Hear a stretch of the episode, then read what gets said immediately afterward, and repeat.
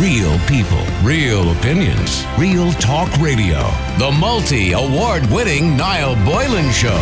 Classic hits. The leader of Ireland's newest political party and former Sinn Féin TD, uh, Peadar Tóibín, has said immigration into the country needs to be managed at a sustainable level. Mr. Tóibín was speaking at the national launch of his new party, uh, Aontú uh, in Ballyfermot, South Dublin on Saturday. He said there is no doubt there is a growing unease and concern among many people in Ireland around the issue of immigration. Our view is very simple. There needs to be a sustainable level of immigration in this country and it needs to be managed. There needs to be some link between the capacity of the country and the numbers of people coming in. If there's not, there's going to be hardship for the indigenous and the newcomers alike. Now, Aontú formed three months ago uh, following Mr. Tóibín's resignation from Sinn Féin last year over his opposition to the party's stance supporting uh, abortion. But the new party plan uh, is to run up to 70 candidates in the local elections next month, with 65 selected so far to date. And he joins me on the line today. Uh, good afternoon to you, Peadar. Good afternoon to you. Uh, Pat, well, Peadar, the first thing before we get to everything about Aontú, uh, I notice here on my script that I have there's no fada over your eye. Now, the, the reason I'm going to say that to you is because the data watchdog today, by the way, has just said uh, that it's not somebody's right to have a fada over the eye. This is after a complaint was put in by somebody from a bank. I just wanted to get your view on that because you carry a fada, obviously. Uh, do you believe that this is somebody's right to have a fada over their eye? I think it's someone's right that their name is spelled properly. And uh, anybody who knows anything about the Irish language will tell you that if you don't use fadas in the right places, you can get two different words. So, oh, you'd be Pater Tobin, wouldn't you? So, and this is it. So the Irish for caca, um, share, if it didn't have a fada over the eye, would be caca which has a completely different meaning, and you wouldn't like to be eating caca, I tell you, at, at a party. Absolutely not. Well, getting to Aontú, AIM 2, of course, is Irish for unity, uh, and that's what you claim your party is about: is unity. I suppose to, for have to have everybody in Ireland united in some way, but united not just in the Republic of Ireland and the North of Ireland, because I know you remember Sinn Féin, but also united in the way we believe, in the way we think. I mean, Peadar, I mean, your resignation from Sinn Féin was over, I, I suppose, your stance on abortion. Uh, you stood there in RTE and you you, I suppose, fought the fought or the fight. Uh, it didn't work out too well, unfortunately. Uh, you lost the battle, so to speak. Uh, were you disappointed with that, by the way? Well, first of all, like the, the, I suppose human rights is an important issue for Aontú. We believe that everybody should have the human right to life, and we still do. And you know, our our voice and our view in that would resonate with at least a million people on the island of Ireland who would also feel still that you know every individual human being should have the right to life. You know, and we aim to seek and we vindicate that right to life uh, politically in the years to come. And you're right. There last Saturday we had the first national launch of Aontú. We had over 600 people come from across Ireland's 32 counties. Uh, we showcased um, well over 60 uh, local election candidates uh, at that event. And, you know, considering that we only started three months ago, we have had a phenomenal level of momentum for Aontú just in that short period of time. It's interesting that we had a, um, you know, we had three hours of debate on, you know, the division that exists in Irish society. And you're right, Aontú means unity, and we aim to uh, unite Ireland north and south, but also east and west. Also between the overheating capital and the sprawling um, um, commuter belt and the emptying uh, regions. And also, we, you know, we want to unite you know, and work for people who are healthy, but those who are waiting for health care, who are housed, but those who are waiting uh, for housing. We want to make sure that we have one Ireland without the divisions we believe have been fostered uh, by the likes of Leo Varadkar's uh, economic policies. Okay, but in, in relation to those problems that we have when it comes to healthcare, when it comes to housing, there is a contributing factor to all those things, and people call it the elephant in the room, is that many people are coming into this country. We've become a multicultural society where we have uh, a huge influx of people, particularly over the last 10 to 15 years, have come into Ireland both from Europe and outside Europe. Uh, do you believe that we can accommodate that many people? Because Simon Coveney suggested recently we could accommodate 10 million people in this country. Well, first of all, just I suppose to put the thing in context, uh, at this particular meeting, we spoke for three hours about policy, and the issue of immigration wasn't mentioned at all by us. Uh, an Irish Times journalist came along, and he mentioned, he asked a question that this is a, uh, an issue on the rise amongst some, and what do we think about it? And very simply, we stated our policy. We stated that you know those who come from uh, war-torn areas, like Syria, etc., yeah, et violent uh, places of violence and places of famine, that you know Ireland, with the history we've had, should have an ethical response to those people and should be able to, to, to give refuge to those people in their time of need according to European and, and international law. We, we also said that there was uh, uh, economic migrants coming into the country and that economic migrants play a valuable role uh, in our in, in economy. Indeed, the health service and many other areas of society wouldn't be functioning properly if we didn't have those economic migrants. But we did mention the fact that some people are coming to us and saying that they are anxious uh, with regards uh, the the um, the capacity in the economy around uh, migration, and we said very simply that a debate should be had. Uh, but you know as well as. I do, Peadar, that every time that debate kicks off, somebody's accused of being racist along the line by, well, one of the many quangos that are out there that are funded by the state. They will accuse people of being racist as soon as you start that debate. And this is the, this is the reason why Aontú exists. Aontú is sick of the groupthink in this country. It's sick of the orthodoxy in this country, and it's sick of the censorship that exists in particular debates. There is a Twitterati outside uh, at the moment, and there is a media establishment, I believe, and a political establishment in this country that sees itself as radically progressive and liberal, but still closes down uh, the democratic debate on a range of different issues. I would make the point that Ireland was a shockingly orthodox place in the 1950s with no toleration of dissent, but that Ireland now is exactly the same place. It's a different type of orthodoxy on different issues, but the intolerance for dissent is exactly the same. So, But I mean, when I when I just look, sorry for interrupting you, but you, you, obviously your party kicked off with a performance of traditional music, including the harp and the fiddle. All right, so what I'm saying is. You seem to want to have a traditional Ireland. Well, I'm not suggesting dancing at the crossroads, but certainly a traditional Ireland, and you believe obviously that our sovereignty should be reta- retained, our identity should be retained. But it's not very difficult. As a small island, which is currently part of the EU, uh, with a, what we call a global village and people moving around quite substantially at the moment, particularly across the Mediterranean. We've seen that over the last few years. That it, it's just a fact that Ireland over the last 15 years has seen a huge influx of people, many of those legal, many of those illegal, uh, come into this country. There's even a suggestion by the Immigrant Council, I think it was the Immigrant Council this morning, suggested that we should look at some sort of amnesty for those that are here illegally.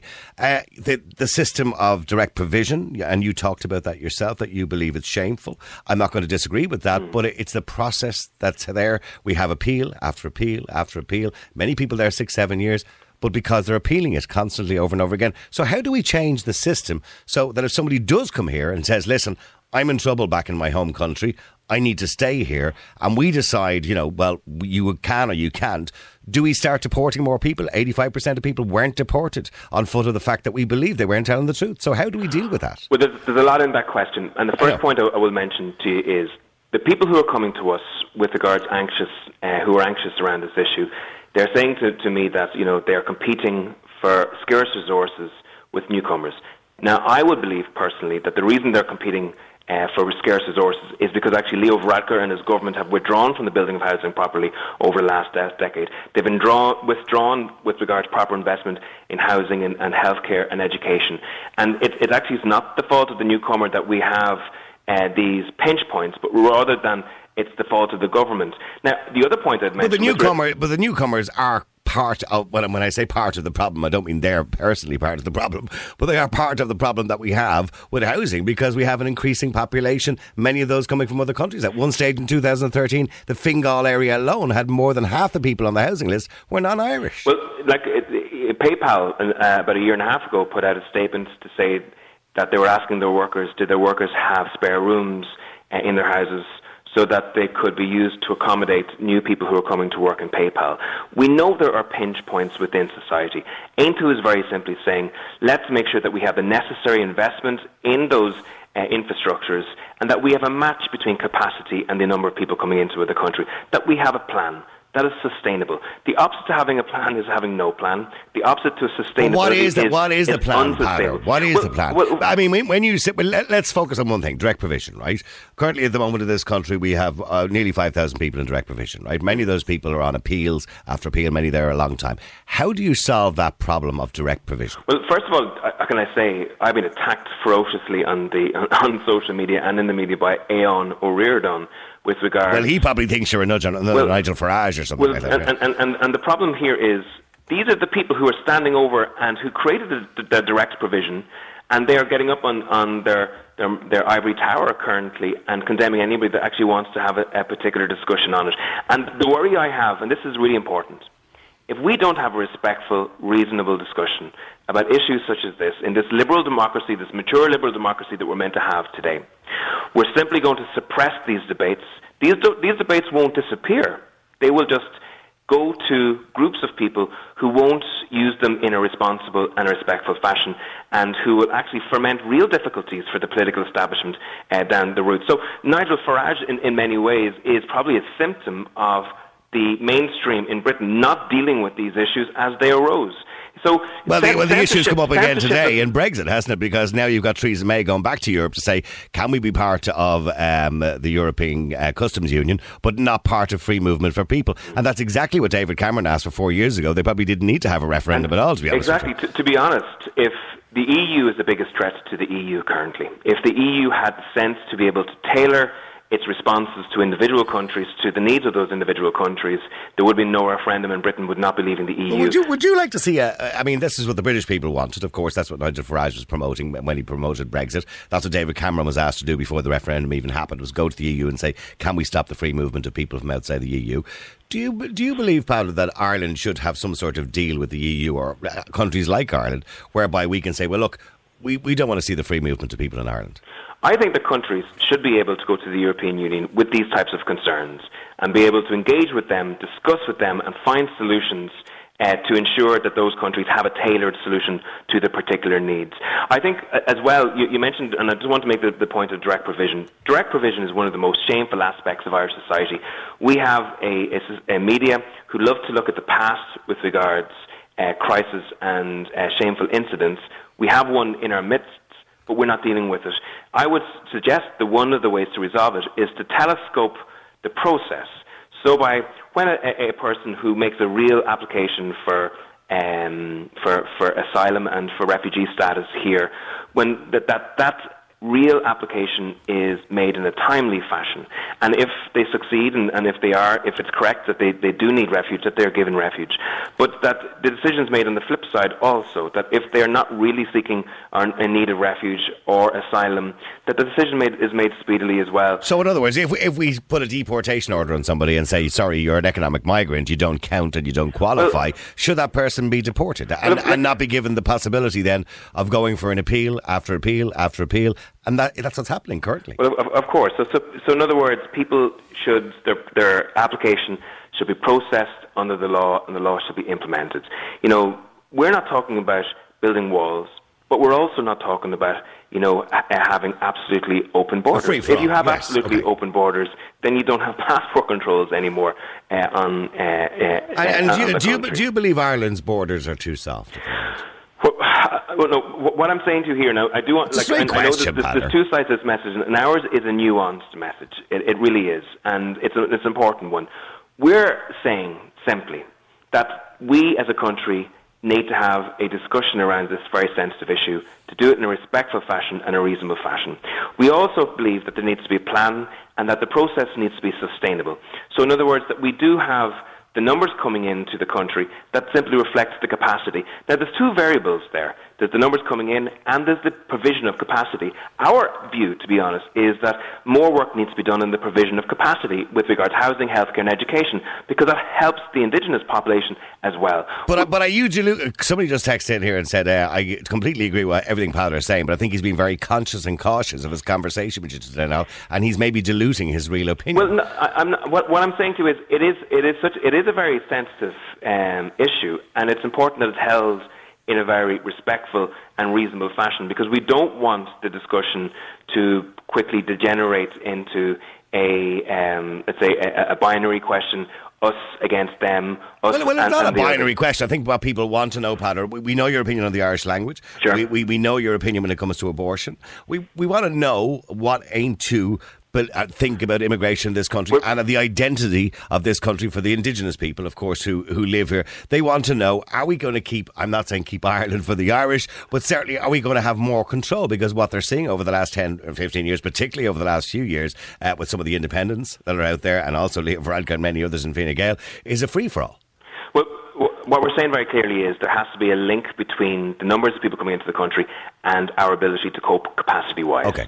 And, and, that's, and, and, that's very simple. And we're, we're not suggesting at, at the moment that you stop migration. You can't stop migration. It's, but we it, need to keep a lid on it. It would be a king. It would be King Canute like to, to try and stop migration. And it's actually a necessary part of a functioning economy. And as well, it's important to say economic migrants have made a valuable contribution to our country. Ireland is actually you know, had um, one third of a million economic migrants leave this country in the last decade.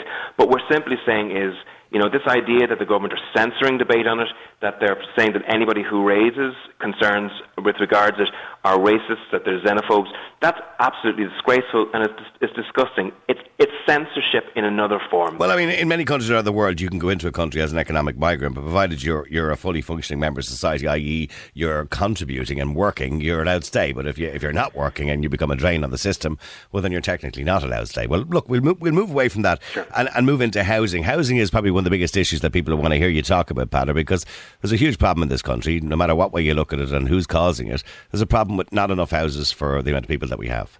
How do we solve that? Well, there's two ways. Right without, now, without, a magic wand, how do we solve it? Well, well, first of all, there's a couple of issues. First of all, there has to be provision of more social housing for sure, social and affordable housing. But a lot of people on the left are forgetting about the fact that the private sector is actually stuffed at the moment.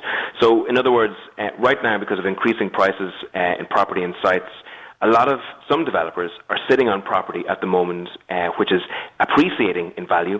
There's more profit to the to the developer to sit in that land and don't actually build in it than if they actually build in it today and see um, and have to pay a lot of tax, obviously, in the building of that land. So, you know, the government mentioned a number of years ago and started the process uh, of creating a, a vacant site tax we're suggesting that that process hasn't been implemented uh, properly uh, at all, and we have to incentivise developers to get that land into the, the, the, building sector ASAP. Also, in my own county of Meath, there's about 3,500 people who are on the housing waiting list, and there's about 4,000 vacant homes in Meath. And the idea that those vacant homes are just allowed to sit uh, and become more derelict is absolutely wrong. So again, what, what, what, about legislation for vulture funds? At the moment, they're coming into this country buying up hordes of property, as they just did a whole housing estate in Balbriggan, and tax free. But this and, and, this is the thing, you know, Michael Noonan uh, literally and, and Fine Gael have have put down a red carpet for vulture funds and big international uh, uh, property firms, and they're buying massive swathes of property currently. Housing estates, they're buying it. Absolutely, and they're buying it because they're getting really low interest rates internationally. Some of those interest rates are below 1%. So in Dublin in 2017, 43% of the houses built were born, uh, bought by international property uh, firms, squeezing out the first time buyers in this country, pushing up the prices. And those first time buyers were probably on interest rates of about 3 or 3.5%. So they had a material disadvantage while they were competing against these big vulture funds and, and international property firms. So we're saying uh, very clearly, you know, the government needs to take away the advantages that these firms have and make sure that, that there is a level playing field uh, across the housing sector. Um, you know, it, it's just it, it shocks me uh, each time that Fine Gael, you know, talk about a free market economy, yet they introduce many of the distortions into the housing market that are affecting people's ability to buy houses currently. Oh, and uh, in relation, just finally before you go off, Peadar, I mean, obviously it's a difficult question to answer because we don't know what's going to happen before the end of this week in Britain. But I mean, I suppose Sinn Féin, the big question they would be asking is the united Ireland. Is there a possibility of a referendum? Do you believe this brings Ireland close to, closer to a possibility? And do the Irish people in the Republic of Ireland really want united Ireland? Well, it's interesting. The Claire Byrne show in RTE did a, a, a poll there a couple of weeks ago, and they asked people, in the case of a hard Brexit, would you support reports uh, Irish unity, and 87% of the people who were asked that question said yes. In the north of Ireland, could we afford it? Well, 16, what's it, 16 billion a year? I well, mean, first of all, the, the, the north of Ireland's economy is an economic backwater due to the fact that it doesn't have self-determination, due to the fact that London doesn't give a damn about uh, yeah, the, the north of Ireland but they, but they have a high social welfare bill up there. I mean, you've got the well, highest rate of disability payments because of the troubles, of course, and many people were suffering from depression and all sorts of other uh, problems up there. So, I mean, you have a huge, massive bill up there of six. Well, the, the British government there. But, listen, but, but hear, hear, me now, right? In, in, when partition happens, the uh, eighty percent of the industrial development on Ireland was happening in three counties around Belfast. There, the, the income per individual at that time was twice the rate it was in the south. Belfast was the biggest city. The south was an agricultural backwater. The only manufacturing that happened was beer and biscuits in the south. And all of that flipped I believe, in part because of the fact that self-determination was denied to the people of North, uh, North of Ireland. If you're in control of your own economic des- destiny, you will do a better job at it than if somebody else is in control of it. But yeah, but Sinn Féin are the very ones. I mean, when you were part of Sinn Féin, we were giving out about the housing minister down here, Owen, uh, Eoghan Murphy, in relation to people in temporary accommodation with 10,000 people or whatever it was. Sure, in the north of Ireland, you have 12,000 families in temporary accommodation. Well, so, I mean, it's the, just as bad. The north and they've been in power. They've been, Sinn Féin have been up there for the last God knows how many years. But I'll, I'll, tell you, the North is in bits with regards housing poverty, health poverty, and education poverty. The, so, the, do we, so do we need that, Peadar? Do we need to be part of that? But, but what I'm saying to you is, actually, the solution is unity. The solution is self-determination. Uh, the fact that the, the, the North's economy is, is in the bad shape is because of the lack of unity. If you have unity, for example, you will increase the local market by 37%, you will increase our representation in the European Union by 25%, you will, you will actually increase, the, Kurt Hubner is a yeah, but yeah, but that's only Peadar if you don't have unity, whereby you know, say one country is not part of a customs union. We've been both part of the customs union for God knows how long. We work side by side. It's not like there really is a division between the north and the south but anyway. There apart, there's no, there but, is no physical but border. No, like I, will tell you, like the All Ireland economy hasn't been developed at all in the last 15 years. Business seeks the path of least resistance, but we have so many barriers uh, on the island of Ireland. Well, like the currency is the only barrier, really, you, isn't it? You take excise duty, for example. Excise duty and the, the changes of the exchange rates on a regular basis means that on one occasion the north is boom town and the south is a ghost town, and then those those uh, two two issues change, and then the south is a boom town and the north is a ghost town. And that means that nobody's going to do any long-term investment in, in, in that particular border corridor because there is no confidence with regard to what the future will hold.